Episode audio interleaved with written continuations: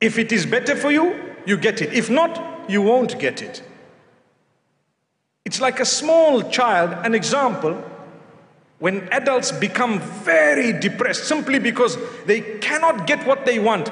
If Allah knows that that example is equivalent to a small child asking a parent for a sharp knife, wow, the knife is sharp, it is so beautiful, it cuts, it slices, it's one of the best in the world, maybe. And this child is crying to you to give them the knife and making tantrum upon tantrum. What will you do as a parent? Will you ever give that knife to the child the way they want it?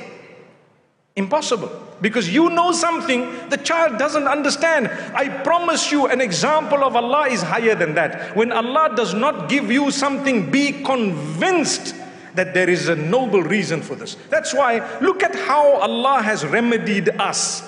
He tells us through the blessed lips of the Prophet Muhammad, peace be upon him, when you ask me for something, I've heard you.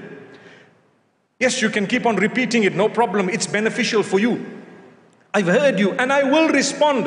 وَإِذَا سَأَلَكَ عِبَادِي عَنِّي فَإِنِّي قَرِيبٌ أُجِيبُ دَعْوَةَ الدَّاعِ إِذَا دَعَانِ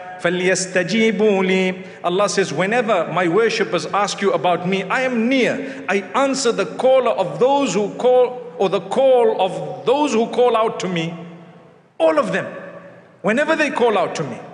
So Allah says, so let them call out to me. Allah says, I either give you what you want, how you want, exactly where you want it, and how you want it. Wow. May Allah grant that to us, man. But I think if we all were given that, it would clash. Sometimes we're asking for the same thing. I know of a time, please don't uh, laugh at this, but it's, it's, a re- it's a reality.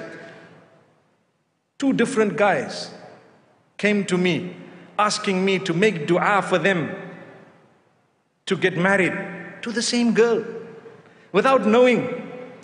This one is saying, Make dua that I marry that person. And the other man comes to me, the guy, he comes to me, he says, Make dua. I said, I want to get married. I said, To who?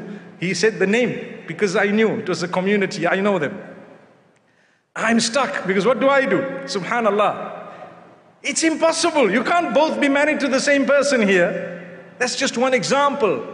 But for Allah, when He has kept something away from you, you need to realize He told us already, I either give you what you want, how you want it, or I give you what you want a little bit later on, so be patient. Or I give you something better than what you want. Or I replace for you what you want, which was inferior, with something you don't realize is actually far superior than what you wanted. Or I keep for you the reward for the hereafter. So when you get to the hereafter, none of your du'as go for waste.